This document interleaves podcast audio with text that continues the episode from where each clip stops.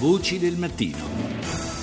E sono giorni di festa anche per chi in grave situazione economica non riesce ad assicurare dei passi adeguati a sé e alla propria famiglia. Molte sono le iniziative caritatevoli in Italia, ma a Torino ce n'è una speciale, una cena da ristorante stellato che questa sera sarà servita a mille persone indigenti. Paola Cortese ne ha parlato con il presidente del Banco Alimentare Piemontese, Salvatore Collarino sono una piccola rappresentanza delle oltre 121.000 persone che noi aiutiamo uh, tutto l'anno in Piemonte. Una vera e propria cena di gala che non serve solo a sfamare ma anche a soddisfare tutti i sensi. Tavoli rotondi, tovaglie, uh, piatti di ceramica, avremo anche oltre 35 sommelier dell'Associazione Italiana Sommelier che si sono prestati per fare servizio di mescita di vino al tavolo. Tra i 170 volontari che serviranno ai 100 tavoli c'è anche il sindaco Piero Fassino. Sì, noi invitiamo uh, i nostri amici, varie persone che normalmente ci aiutano a servire mm, al tavolo come tutti.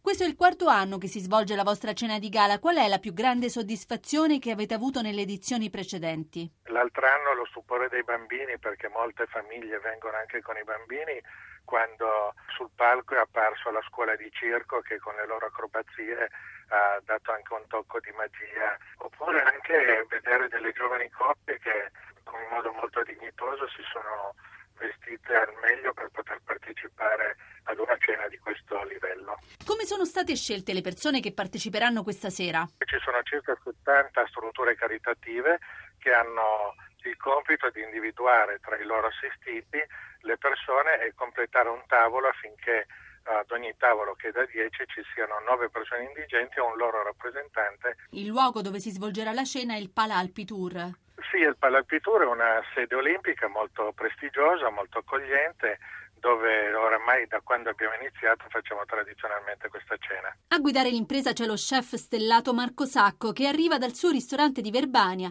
da dove si domina lo splendido scenario del Lago Maggiore. Siamo lì da 40 anni, quest'anno abbiamo fatto il quarantesimo, il compleanno del piccolo lago, la, la famiglia Sacco. Sembra quasi che lei voglia trasferire tutta quella bellezza alle persone più sfortunate. Ma sì, penso che sia quasi un dovere. Far vivere un'esperienza di una sera, di un ristorante stellato, a chi non se lo può permettere, penso che sia la cosa più gratificante da un punto di vista di cuoco che, che, possa esistere. Ci racconta qual è il menù di questa sera? Io preparo il risotto, ovviamente sono piemontese per cui il riso per me è fondamentale e lo andiamo a aromatizzare con parmigiano, i carciofi e un succo di vitello. Come secondo la guancia, il nostro manzo piemontese. Come dolce, beh, il canduiotto trasformato sotto forma di sformatino e quindi un altro elemento piemontese che entra in gioco. Quanti cuochi siete? Siamo quattro cuochi chic, chic è l'associazione di cui sono presidente e quindi ognuno di noi seguirà un piatto, dall'antipasto al dolce.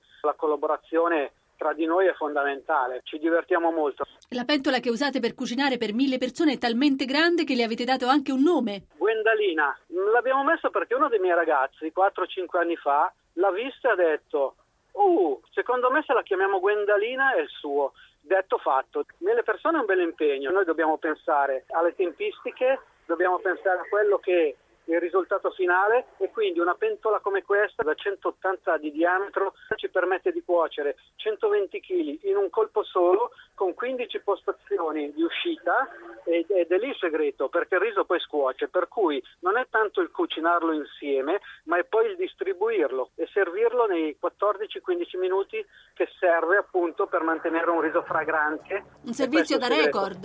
Eh sì siamo quasi sui business esprimati insomma via